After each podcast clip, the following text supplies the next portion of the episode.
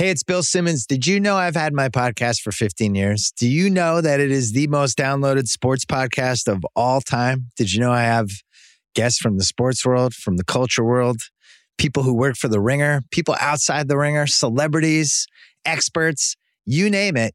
It's on my podcast 3 times a week, late Sunday night, late Tuesday night, late Thursday night, the Bill Simmons Podcast. Check it out on Spotify.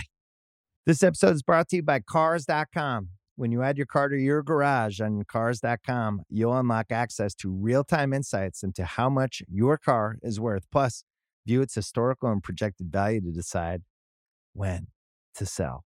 So when the time is right, you can secure an instant offer from a local dealership or sell it yourself on Cars.com. Start tracking your car's value with your garage on Cars.com. There's no better feeling than a personal win. And the State Farm Personal Price Plan can help you do just that. Talk to a State Farm agent today to learn how you can bundle and save with the Personal Price Plan. Like a good neighbor, State Farm is there. Prices are based on rating plans that vary by state. Coverage options are selected by the customer. Availability, amount of discounts and savings, and eligibility vary by state.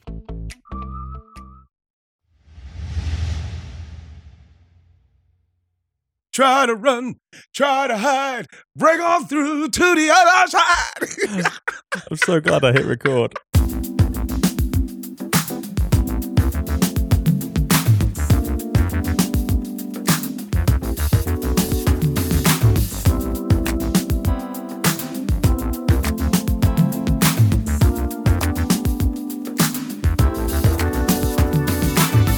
Hi everyone, and welcome to Writer's House on Ringer FC. Hope you're all safe and well. Today we're going to talk about Lyon's fantastic win over Barcelona in the Women's Champions League final. Then we're going to move on to some more from the Premier League final day. And we'll also chat Leeds, Burnley, Brighton, Brentford and more. And my guests are Mayowa Quadri and Mr. Karl Anka. How are we doing, fellas? Good, it's been a while. It's been a minute, huh? That's what I'm saying now. I'm good. I'm taking that from Mayowa. It's been a minute, man. Too long. Carl, what can I say? How's your head this morning, bro? My head's a little sore. I can't lie. I got in about 2 o'clock in the morning. I had a really nice conversation with someone who distributes books to in Devon. So I was up a little bit late talking about books. Please, can you explain? Can you just explain to our listeners, please, Carl, why you was up so late? The reasons.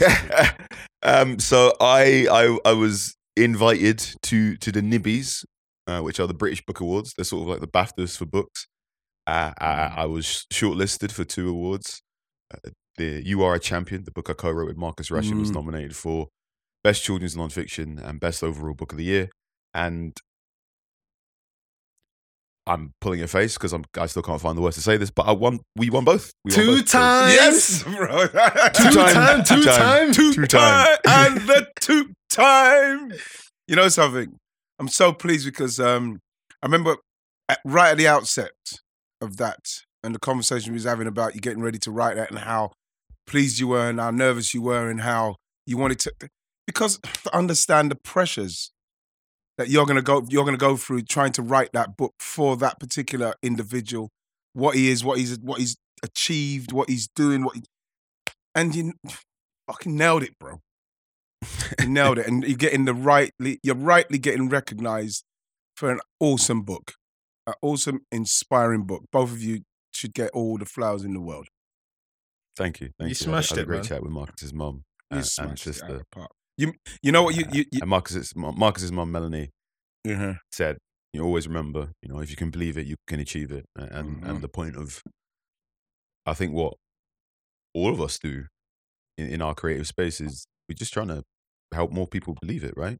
Yes, bro. You write that book, you do that article, you interview that athlete, and you basically say, you believed it, you achieved it. What's the advice you can give to the next generation? What's the stuff you want to give to the next people? And I think that's great. I absolutely love it when Mayowa is interviewing any athlete, and there's always a bit, maybe like 5 minutes in, and you can just see the athlete start smiling. Yes, they can't help themselves because like this is a good conversation. Yes. I'm like, he's gone. So it's great stuff. Honestly, what's happening, Maze? I'm good, man. It's good to be back, man. I've missed you guys. We missed you, bro. But you got But you got the Ute, man, bro. Yeah, man. It's been good. It's been good. This morning was... Kids are funny, man. They do something to you, don't they? Honestly.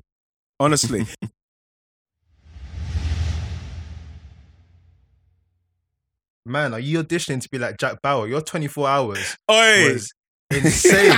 You finished there. Yeah, your setup was wild. You finished there in the morning. I wanted to know, like, how is your setup working? North London. North London, office. Yes. Champions League final the night before. It was amazing. So obviously Friday is brilliant because I went and done Champions League women's final with DAZN, and I left on the Friday. So we got there and it was all just fantastic. So many things going on. Unbelievable people walking in and around the airport. I had an unbelievable, lovely chat with Gaesh Gamendieta, who was there. So then you done that. Then you have the meetings. Then you go to it. Then you wake up in the morning. You go to the game. And I got to say, you know, the game was amazing, what I thought it would be. Went through the game, blah, blah, blah, everything. Then you leave. I had to literally leave like half an hour after that because I had to go to Milan to get the flight back. And then once we got back the flight back to London, then I had to go down to Arsenal because the wall of doubt, which I'm doing, is about, you know, share your doubts because, you know, with a young person who's going through unbelievable amount of doubts at the moment. So you share your doubt with a young person, hopefully help them to overcome theirs. So I done that campaign. Then I got back in the car, then drove to Manchester to get to do Match of the Day. And then done Match of the Day, unbelievable Match of the Day. What a great day it was for football. And then, you know what I mean? I left there at 12 in the night and then drove home, got home at 3:30 in the morning. It was, and you know what? If I could have chosen 24 hours, I don't think I could have chosen it better than what I had to do in there, because every single thing I done in that kind of 24 hours, Carl, you know, was so worth it.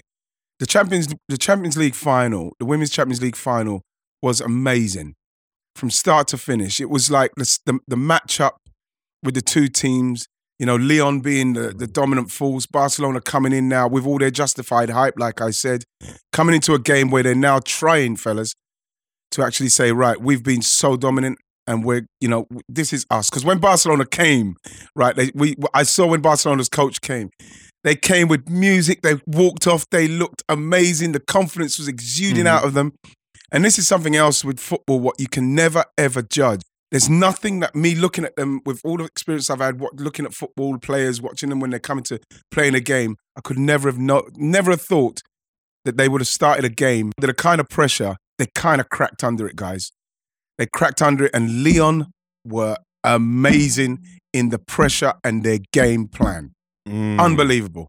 There was an amazing description from my friend Kim on Twitter that said Barcelona rocked up to the Champions League final thinking it was going to be a football game, and Lyon turned it into a hockey fight, which I think, you know, the two big moments this weekend, Lyon beating Barcelona, those ridiculous 5 minutes with Manchester City and Aston Villa. Yes.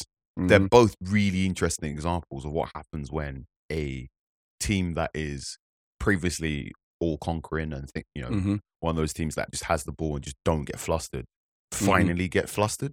Yes. And that third goal Lyon scored. I mean, the first goal, okay, won the goal. Happens. Fine. Yes. Second goal, you know, Ada, amazing movement, beautiful. Feels off. Yeah. Beautiful 1-2. But it's that third goal where Barca just cannot get out of the press. Full court press. This is it. Like aggression.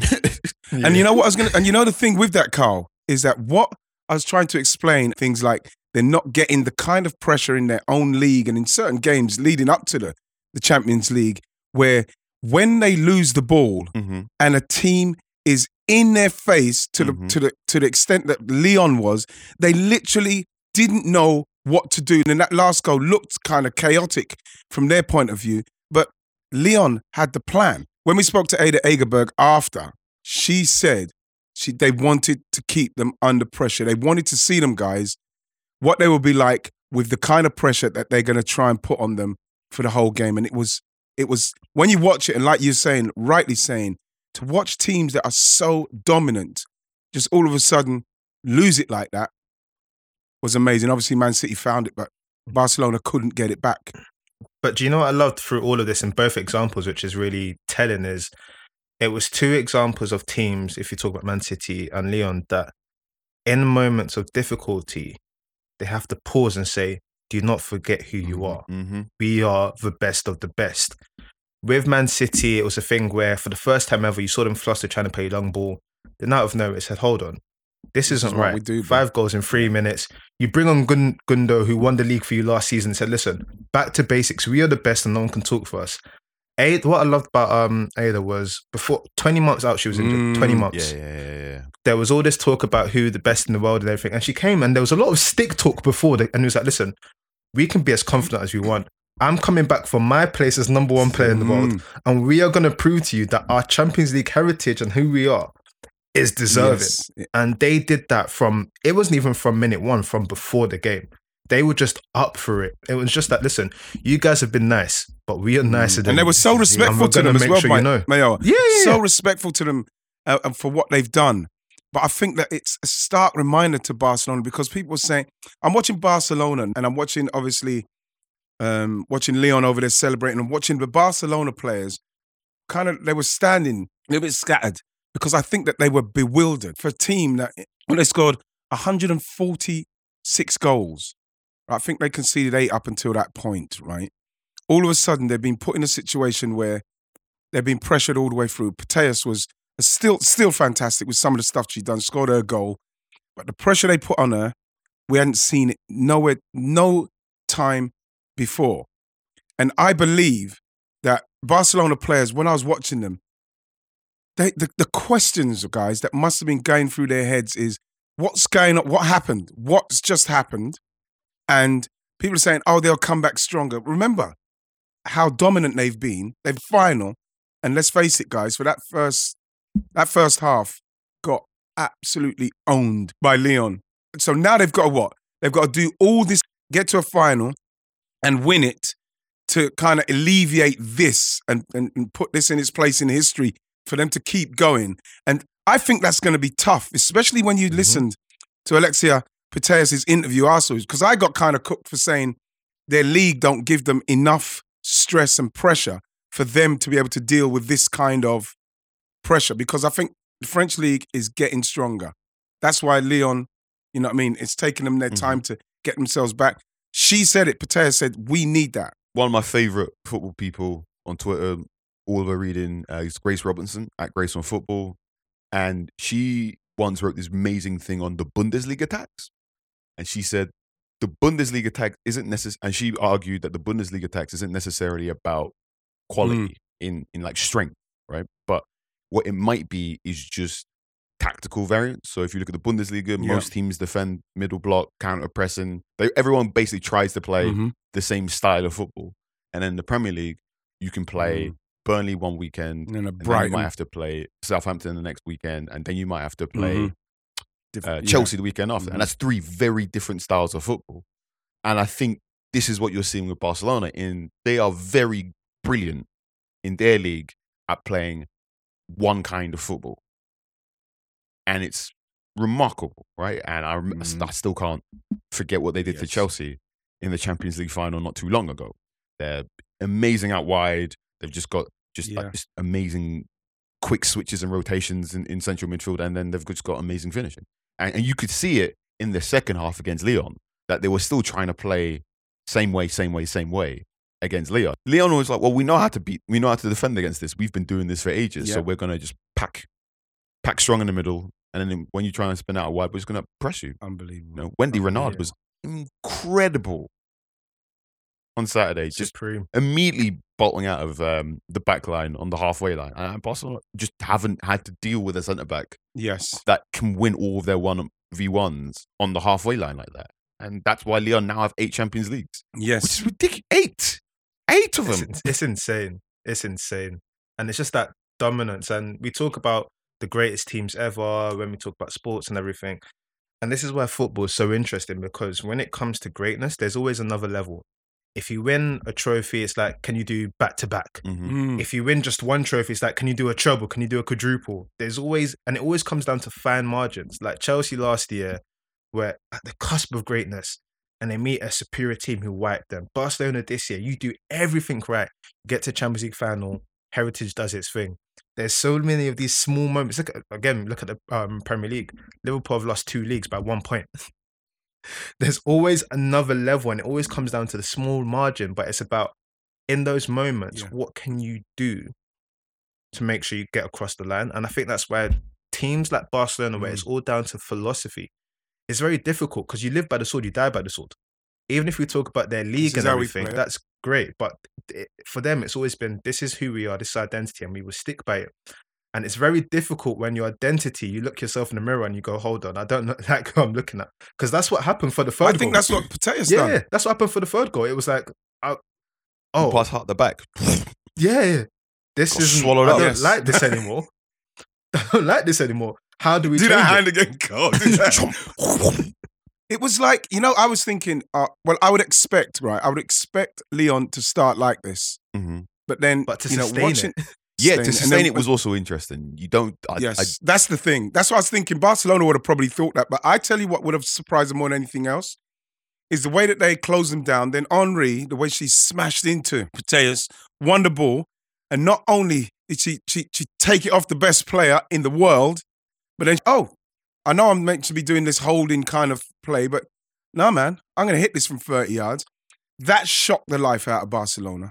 It shocked them. And if I'm going to be totally honest, even after the second goal, I'm thinking, oh my God, they must be having like visions of 2019, right? And then I'm thinking they need to score soon. When it's 3-0, and then I'm thinking, oh my gosh, this is horrible. But then they score their goal, but then they created two chances. Oh, the crossbar. The crossbar. Yes.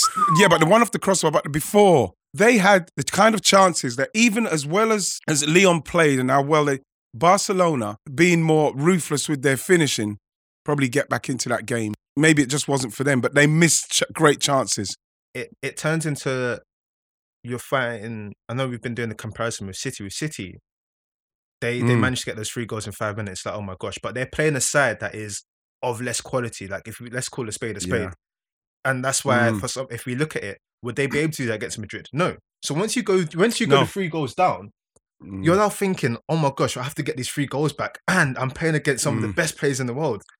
That chance you normally take where you're so relaxed, you're tense. You're snatching. It becomes a different proposition. There's this brilliant. I just think it's from Star Trek. It's the idea that you think you're winning at chess, and then all of a sudden you're losing at poker. Like, wait, what? I hear you. It's not so much the strategy. It's that fine margin, that 1%, that extra bit of thinking. And I remember Thomas Tuchel before the Men's Champions League final against Man City, he said, Champions League final, you got to bear in mind all these players are physically exhausted and the emotion is so high within them that you don't want to overload them with too much information. Mm-hmm. You want to go out there and give them a system that they are really familiar with, and then you hope that the emotional content of that game will carry them through. Yeah. And then City didn't do well because essentially Pep changed things. Of course he does, like he does. And you could see some of these missed chances from Barcelona are that half second where some of the best players in the world who just have not flopped all season are thinking before they take the shot. Right.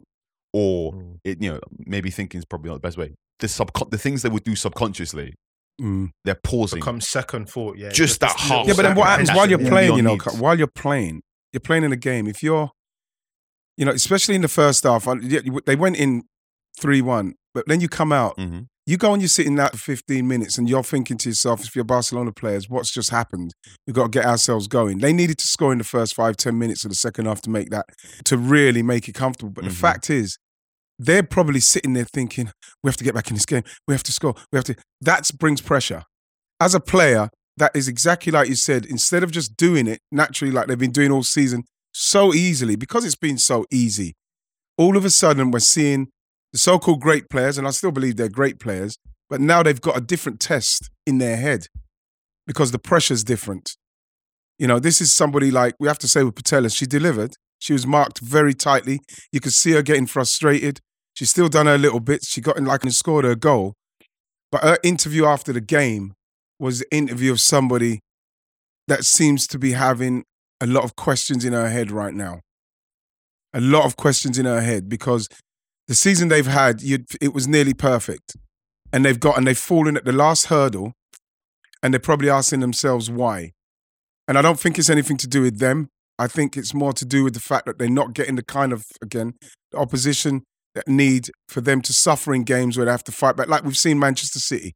Manchester City was suffering in that game. And when I watched it, I'm thinking, okay, here we go. Because you could feel it in, you could feel it on the pitch and you could feel it in the stands. You could feel the Villa players' chests getting bigger. And then you could feel the Man City players thinking, oh my God, who's going to help us? Where's Kevin? Where's Kevin? And especially, I think, the second Gundogan goal. You look at the setup of Villa, who were doing unbelievably defensively in that game. And then it just come down to, especially for the Gundogan second goal, like Douglas Luiz and Jacob Ramsey, the ball goes to, I think it might have been Cancelo, and he kind of cuts it back in. But what happens is, in fact, it was Cancelo who plays it straight through, and then Tyrone Mings goes to cut it out, remember? Mm-hmm. And Douglas Luiz should have cut that space off. He should have cut that ball off because it came from about all the way along the floor, this ball. This pass came from about 20 yards away along the ground. And then you look at Jacob Ramsey and it was, Douglas Luiz, who got drawn towards Kevin De Bruyne, who was on the right, and left the massive space that they were trying to play into Jesus. And then, again, that mistake from Douglas Luiz, Stevie Gerrard looks at that, he says, "What? Why have you come across? Stay and stop that pass." And then you look at the from an England international in Tyrone Mings, touch with the amount of space that he had, even if you do have a bad touch, you should still be able to get it. It was so bad that Kevin De Bruyne, who was behind them two, was able to come in, pass the ball down to the right, they cross it, Gundogan scores. And what that said to me was, and exactly like you said at the start there, Mayowa, all of a sudden, we have to play how we play. This is how we play.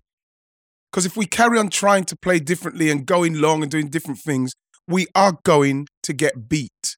It just goes down to the margins, man. Liverpool have lost the league for me. And if we're going to really go down to fine, like the minutiae of how close Liverpool came to winning the league, and it was down to, I'm just going to say, Douglas Luiz goes in that space, then they can't pass it in there. And if it doesn't go, and if Tyrone Mings has a better touch, they don't get that goal for me. They might, I'm not saying, okay, I'm really going deep on that one, but I'm saying if they were able to focus on that, you can put it down to those two things and saying Liverpool could have won the league if they were a little bit tighter in those situations. Do you understand what I'm trying to say there? Yeah. I think it's ridiculous. You consider this is a 38-game season. And it could come down to that. And the Premier League was decided on a centre-back having a bad touch, thinking too much in a certain moment, and Douglas Luiz basically getting sucked into thinking about one amazing, talented player, forgetting the other one. And it's that small. And it's the... that final day... Oh, come on, man. It's amazing. Right, there was a time where... Mara, how did you watch your one? Because I want to know your setup. So this is where it was really funny. So before that, I was going to say, based on what we're talking about, closing the Women's Champions League final and linking into this, right? When you were playing, did you ever have a moment where you saw like an amazing goal and you thought, oh my God, we're screwed? Because... for me, that Henry goal in the Champions League final, if you can see that Champions League final, you're thinking, you know what, okay, we're not winning today. That Coutinho goal, when that goes in, you're thinking, okay, you know what. Honestly, and the way he eyes to Edison is raps. It was, he eyes it. But like you do, you see that goal, like you're right. When Henry scores that goal against Barcelona, you're feeling, oh my gosh. But then when you've already scored, and again, you could go down to the fine details and the small margins. But Ollie Watkins has a chance in that game that probably could have made it 3-0. Oh my gosh, how have you missed that chance? When it went to 2, you're thinking, oh my gosh, City, you've blown it. Because I know for a fact Liverpool are going to beat Wolves. I know the goals are coming. But like, honestly, I wanted Liverpool to score and go into the place where they were winning. Yeah. Because through all of that, they were never actually winning. So it's funny because Carl, you asked me how I watched it. So I was at the Chelsea game, and it was a nothing game really. It was Mike Dean's final game, So that was interesting. But the Watford fans are relegated. They're relegated, so they're just singing funny songs and everything. I'm just there basically to see Rüdiger say goodbye to you know, a cult hero. But there was a moment in the game where, you know, sort of old school Premier League years, like the text messages are coming through. So and so scored. This has happened. This has happened. And it was a weird moment where the whole stadium, including Watford fans, were singing "City, City, City," and I thought, hold on, what is going on here? Then I realised we lost in two cup finals. Oh, of course. Makes sense. Well, back in them. But there was a moment in the game where even the players weren't concentrating, and I kid you not, there was a sloppy pass and everything because the stadium had affected them. Then Dan Gosling scores for Watford. I didn't even know he was on loan at Watford. I didn't even, like, where have you been? Why are you? Why are you? This is what I get when I look at Watford team sheets sometimes. I'm like, wait, where did you come from? Who's that? They've always got something special. But that's always something special, always something surprising that these Watford team sheets. But that was how weird it was in the sense that there was so much information coming in that it affected the players on the pitch. That there's lapses in concentration, and then they were like, "Oh yes, you know, City are going to win it. Great. Oh, we've conceded. Oh, let's score a goal. Let's make sure the fans are angry at the end of the season." Barkley scores in his 100th game. Really weird. But just being there and just kind of getting these messages in, and then you're looking at the table and you're like, hold on. So you're telling me in all of this, the table hasn't... What? And then you see Salah scores, and then in your head, you start drawing up scenarios. You're like, okay, if Salah scores, he gets golden boot, he wins them the title. Oh my gosh, the Premier League script writers are going overtime. I remember we used... It doesn't happen. But for me, the key part of all of it, Leeds and Burnley, oh my god. They would have really thought they were out of it. I'm devastated for Burnley because it seems to have gone so wrong there in the last couple of years with what's going on with ownership. And again, a club that was, they're kind of debt-free and now they're layered with debt. Now they got rid of their manager, who's done unbelievable for them. You know what I mean? They're probably going to lose a load of players. They're going to have to pay back this debt. You know, they're downgrading their academy. You know, we're talking about Burnley, and with all due respect, it's going to be difficult enough for them to attract. It really does look like this relegation could cost them so dearly with the decisions they've made this season, with the manager and everything what's going on. I think that this is going to... It's going to be a tough one for Burnley.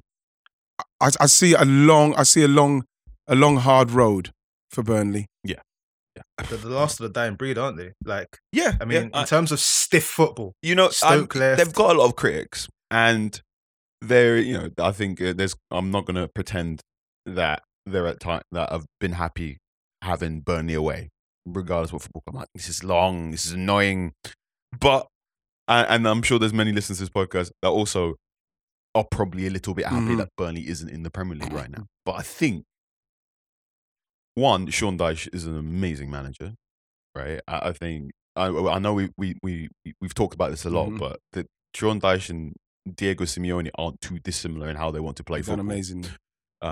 In that, you know, they don't mind sacrificing a bit of attacking talent for just like rigid solidity in the middle. So I think that's amazing. Also, by all accounts, Dyche is a really nice bloke. On a good day, you know, obviously he can be a bit stern. I'll tell you right now, out of all the Premier League managers I've met, I've never seen a man as happy as Sean Dyche when Burnley win. He comes in and he's so happy. He's like, "You right, lads? That was fun, innit? Long pass, not a long ball, a long pass," is what he's told. I remember he said that once. Like, oh, yeah, I was like, "You got jokes today." He loved it, which is fun. And then you think is that his vibe.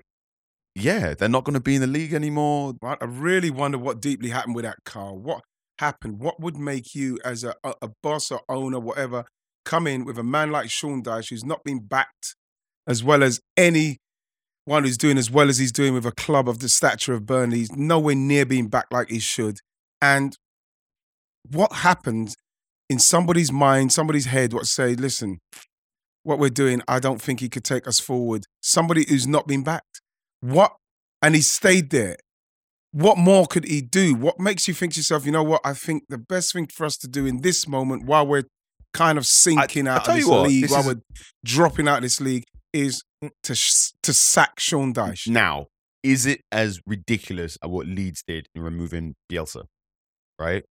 Both of these clubs get to a point where they've got famous managers that have got them to the promised land and have basically fundamentally transformed the club, not only in the first team, but the academy level, and completely changed what that club was possible. And both of them get to a point this season where they ain't cutting it out. They ain't doing it no more. And the injuries are piling up. Yeah, okay, they haven't been back in the transfer market or whatnot, but it's probably got to the point where the players aren't listening to the manager as well as what they used to be. And Leeds went, we're going to have to do it. We're going to have to bite the bullet and get rid of him. And Burnley did that a bit later. And it again, fine margins, right? Mm. One club did it and one club didn't. And in the end of it, it was what? It came down to a red card, penalty, and Newcastle getting better. Leeds is bored. They were lucky in the end. They're lucky that Rafinha, you know, especially in the last 5-6 games that I've seen him, he turned up in that game. And we saw him do his knee walk across the pitch. In, you know what I mean? That was his penance, I suppose, for God giving him what he prayed for. Yeah. But like I said it on Match of the Day, that board have a massive sigh of relief to actually to breathe, simply because of the way that they've gone about their business. If they were going to get rid of Bielsa, a man who, like I said, he brought a championship side into the Premier League, and he was duking it out in a style that he wanted to duke it out. And who knows if they gave him the kind of players that he could have continued trying to build the way he played. Better players playing the system that he wanted to play. Okay, they didn't do it. He was trying with these players. They couldn't do it. Now, I believe they either should get rid of him earlier or, you know, give him a chance to try and get out of it at least. But they sacked him. Okay, they made the decision to sack him. You know what I mean? After not really backing him. And then I think the injuries that they have, you can't blame anyone for that. That's just what happens. And then they sack him. They bring in Jesse Marsh. And then in the end, they scrape by. But like the board have to take a lot of the flack. Because if they start the season and they haven't made some signings to help Jesse Marsh. You think about that Leeds team, the Leeds team that finished top half last season, and the spine of that team. That team, that's the spine of that team. So, you know, Bamford, Phillips, whatnot. Cooper. Those players were not fit enough to play together until March. Yeah. Mm-hmm. This season. And Bielsa, obviously, you know, he loves his murder ball and he loves his really rigorous, intensive training sessions. And I suppose, you know, for Leeds, I guess they went, you are overworking these players at a time where you cannot overwork these players. You can't keep, you know, risking muscular injuries in the training ground when we barely have enough players. You just need to go for it. So there are so many clubs now. I think if you look at it, Leeds now probably have a really, really important summer window for new season. Manchester United, huge window. Southampton, huge window. Chelsea, huge window. Arsenal, huge window. Tottenham. You look at a team and you think, okay, City have just got Haaland. Liverpool are going to need to maybe do something. Surgical summer for them. Yeah. Everybody has to do something, but I don't. It's how much. I think Leeds need a load of work. Arsenal, I think, key signings. I don't think we can afford to make the kind of that we're going to spend the kind of monies where somebody comes in and we hope. I don't think we could do that now. We need to buy a goer. I'm not saying Luis Diaz, but I'm talking Luis Diaz kind of energy. Has to come in, the ground running. Mm-hmm. That's what they need to do. The recruitment, which has been very good. I have to give Edu his due. With what he's got up to this point, been good, but they need some experience and they need some players who are fucking ready to go. I'm going to ask you this now. You finished fifth. Mm-hmm. You're in that tight space where you want to be in the Champions League, but also in the Europa League. Mm-hmm. So would you prefer to build your squad so you have enough players that can make a long run in the Europa League? Or would you be happier with 2 or 3 like blue chip players to just get yourself into top 4? I'd rather get the players that can have a season where we go deep in the Europa League and stay obviously in and around between the fourth and that, because then I know that they're going to get something out of that journey. And then if they do win that, or then we're in the Champions League, and then you can attract that player. So that's the journey I would like them to have. I'd like them to have that journey where we're in the Europa League and we go deep, semi-finals, final, that kind of win it. That's because if we're in it, that's what we should be trying to do is win it. Shouldn't be using it just to like blood players. We need to win that tournament. Like when Mourinho with Man United, you're in there, you win it, you get back in. Because we need to get back in. But it's, this season would have been for me it would have been a year too early, You know when people say things like people come up from the championship and they said, yeah, they came up maybe too early for themselves. I believe that the work what they would have had to do if we went up would have been really, really tough and a lot of pressure because they're trying to get that player to stay in the Champions League places and that. But I think if we can get those players for Europa League to go with what we've got and have a really good season and hopefully win it. We should be trying to win it for me and then get back in the Champions League. Then you can attract that other player then with a season, like with a season in lieu. I like that description because you basically want to use the Europa League to teach the players how to win games and how to win those fine margin moments, right? Exactly, Carl. So you want them to have that year because the year they've just had, they will have... If they're intelligent players and understand and ambitious, they'll learn from the latter stages of this season especially and the start of the season because the pressure that the Arsenal players are young, Arsenal, the youngest team in the league, were under at the start of the season. Remember, they were bottom of the league. And then to get that back, Mikel, change the whole culture of it, get the fans back on board. You know what I mean? There's no noise upstairs. It's all football. We had a decent run. Like I keep saying, we flew a bit too close to the sun. We were a bit Icarus. We came back to earth. But the fact is, the journey should have taught them something mentally, what it means. Because when you look at what City have to do, and yes, City got money to buy the players. But the same thing with the mentality. It's a mentality thing. Liverpool's mentality. Nowhere near the money what City have got. Mm-hmm. For Liverpool to be hanging on to City's coattails is a miracle with the resources that City have got. They've taken Sterling, Gundogan and Zinchenko off the bench, for Christ's sake. And they left £100 million Jack Grealish on the bench. We'll talk about what everybody says about the money. Yes, he's managing that team because they're an unbelievable squad of players, but he's got the capability of doing that. Whereas Liverpool, they don't. They have to make sure that they go wisely in the transfer market. At the same time, with us and what Edu and Mikel's doing, I think I think we're in the right place. Whilst we're here, I think it's a really good time to cast our minds back, and I want to give props to a team and a certain gentleman, because we mentioned Arsenal there and just missing out on top four. We mentioned Spurs as well, but there was one team that caused chaos in North London on back to back weekends. Brighton, bro. Big Potter. Went to North London. Back-to-back weekends. Oh, my God. L for you. L Jesus. For you. Now figure out who's going to get Champions League. When you look, and again, Mayowa, the chances. If they were able to finish off the chances. We saw the second goal they scored. Pascal Gross, was the kind of goal that they've been making that kind of chance since Brighton have been here, but they haven't got that striker. What scores the goal, what gives them the capability of sitting back a bit, playing and just maybe nicking another one or just managing the game. They just don't take chances. And they still finished 9th.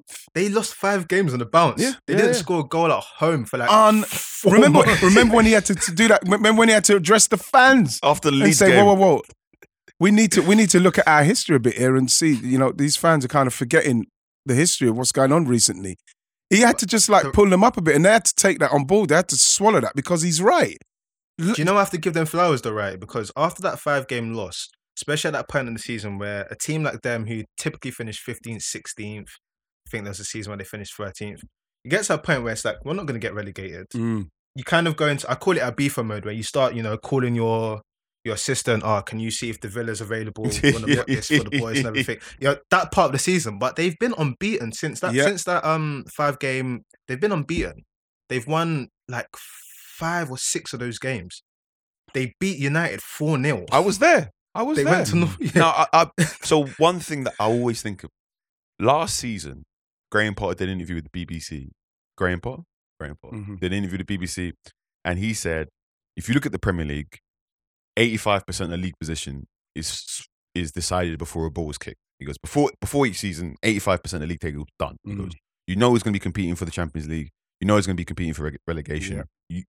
But he says, that extra 15%, that's where I have to work. Wow. He goes, that 15% is where you have to be smarter. You have to think, you have to be intelligent. You have to be hopeful. You've got to be fit. And he goes, we just have to work in that 15% of hope.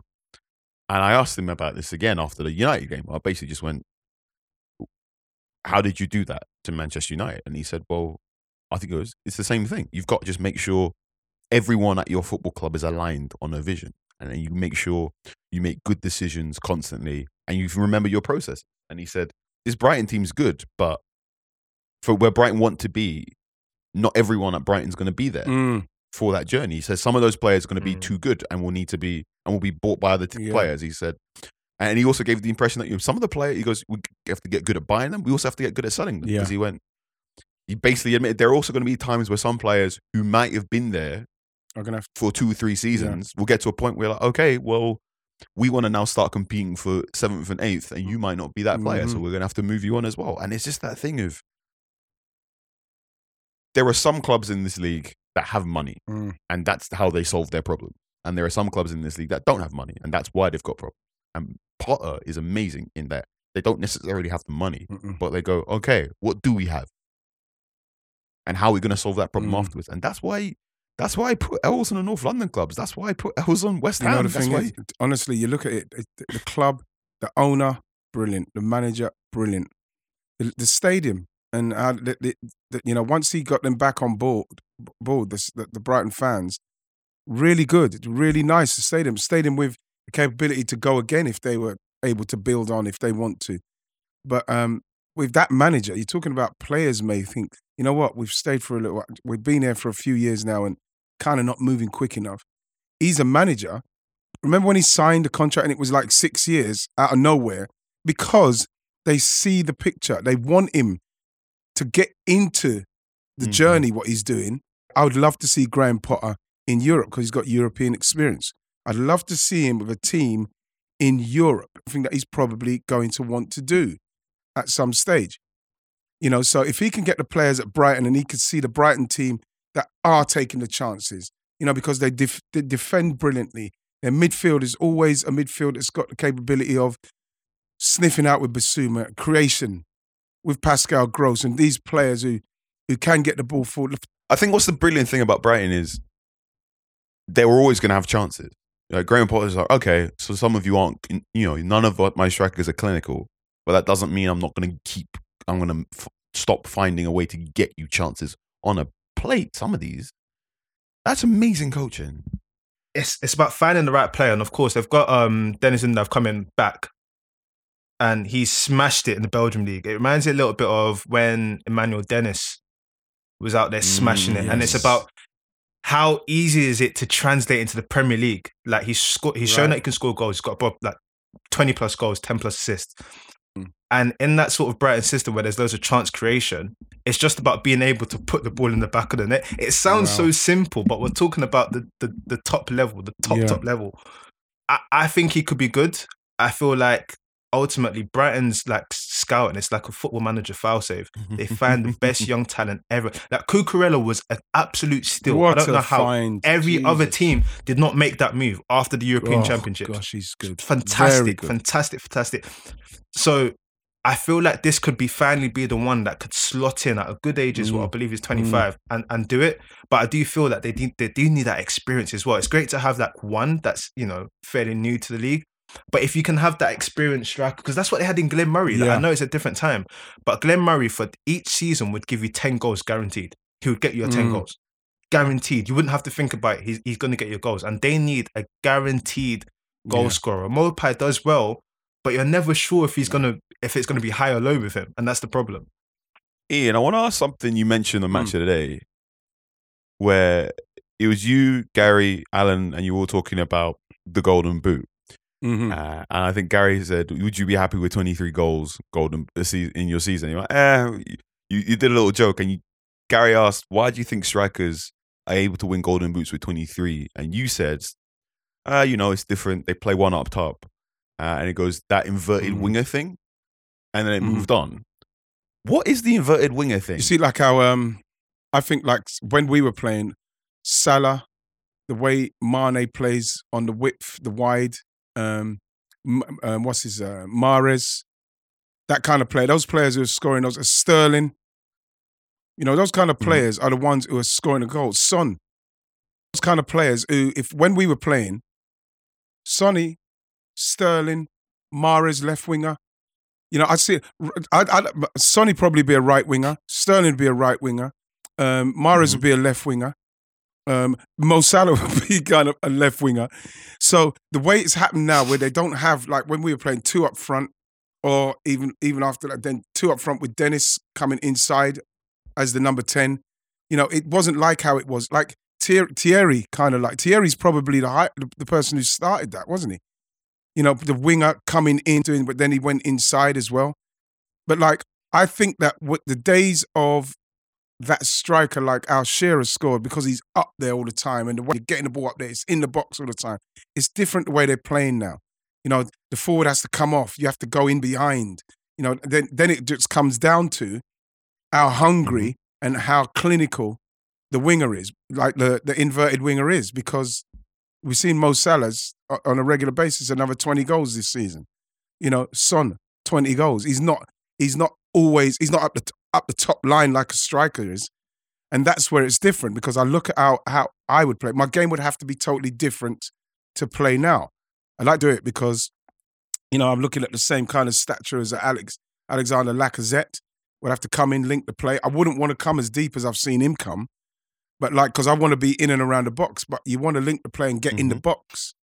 That's what you want to do, because that's why I'm interested to see how many goals Erling Haaland scores next season. When like when you play next to inverted winger, does it change the way the crosses come in for you? Would that change your timing? Go on, quick name now. And then Carl, I was going to say, that. Carl, you probably don't even get the crosses, because remember back in the day when it was winger, the winger instruction was quote unquote get chalk on your boots. Yeah. Like the penalty box was for the striker.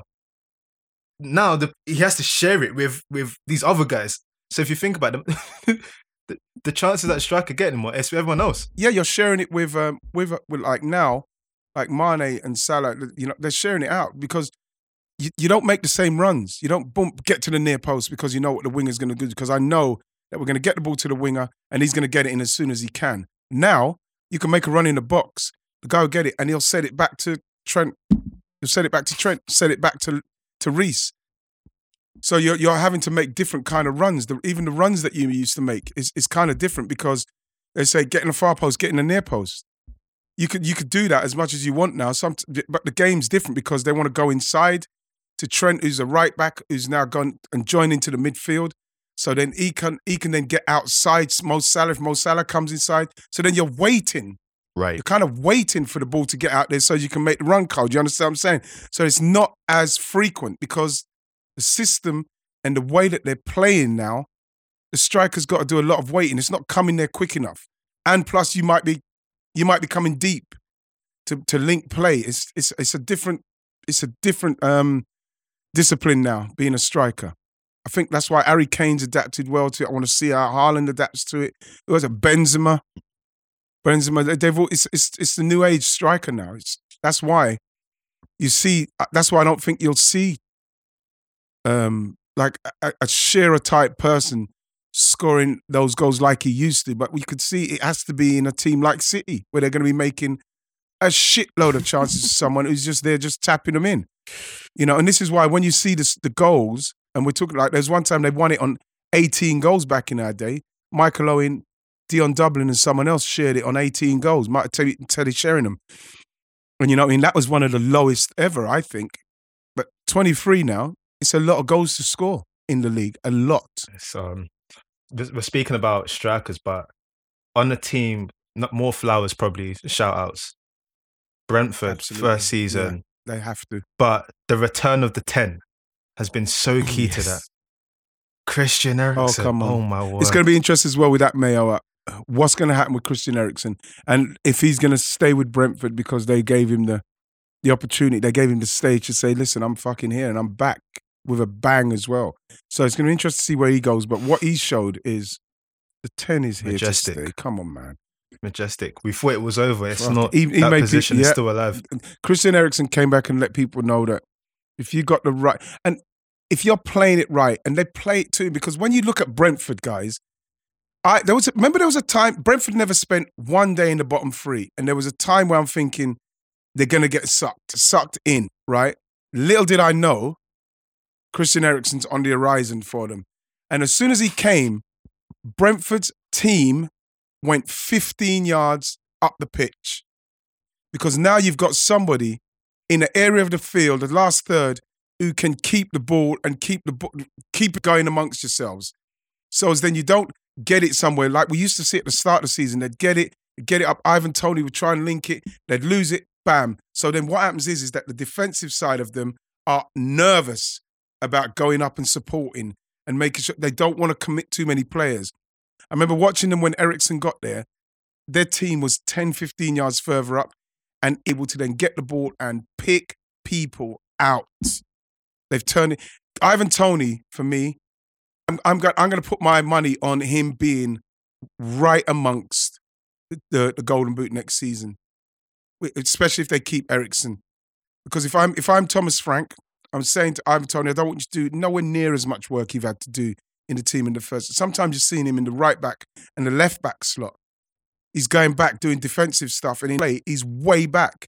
No, he's capable of scoring 20 goals. If he's capable of scoring 20 goals in this league, Ivan Toney. So I'm interested to see what happens. His penalty technique. It's amazing. It's beautiful as well to watch. I love it. I remember when Chelsea played them and I was going to the game and I was thinking to myself, it's going to be so good to see Eriksen. Little did I know that he was going to make me really angry because just the quality of this person, check over the shoulder, find the pocket of space. Just space invading, just delicate touches. Even the goal he scored, just arriving on the ball, slotting it in. You're just thinking, it's so crazy how one player's quality can just bring the best out of everyone else. Everyone suddenly goes, if he's playing to that level, if I'm half of that, the team's better. Yeah. It is so good. Absolutely. Yeah, but the thing is, he's brought the standards of the team up. Brentford look like a different team. All of the players, like when Dennis came, something happens in you where you say, I've got to fix up my business. Eriksen's given those Brentford players I've got to fix up my business. They look like a different team. They look better. You know, and they play a good brand of football, very intense. It's the new rocker. It's a rock and roll there, especially when they're there. You know, they've got, again, you know what? It's him or Graham Potter's got to get flowers this week. Abdul, can we give out two bunches? Because they've been magnificent, them two. Magnificent. Sometimes I think about just what the 2022-23 season looks like, right? So there's a World Cup in the middle of it. Fuck me, yeah. I know I'm supposed to say this in a smarter way, but what are you doing?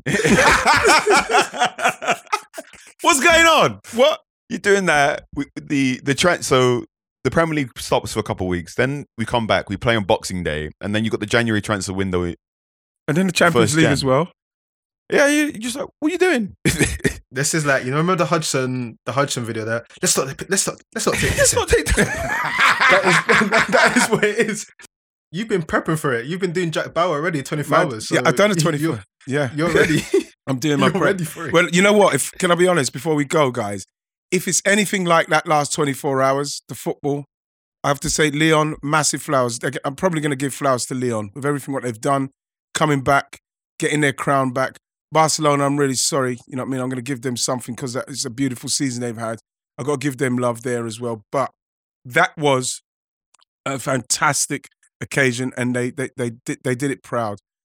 If I could have a 24 hours like I had and it came and it manifested in the league, the World Cup, and I'll take it all day. You know what I mean? I'll take it all day because a brilliant weekend, you know?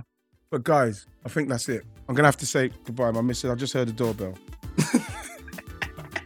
Guys, thank you so much, man. Good to see you guys, man. Love you guys. It's so good to see you.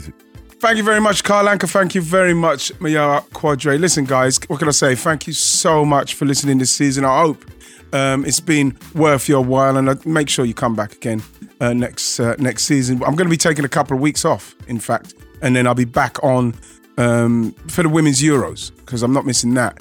So hopefully you guys then. But until then, make sure you stay safe and stay well. Have a well-deserved break, man, and treat yourself to something nice. And I don't just mean like an ice cream or something. Something really nice. So take it easy. Have a great time. God bless.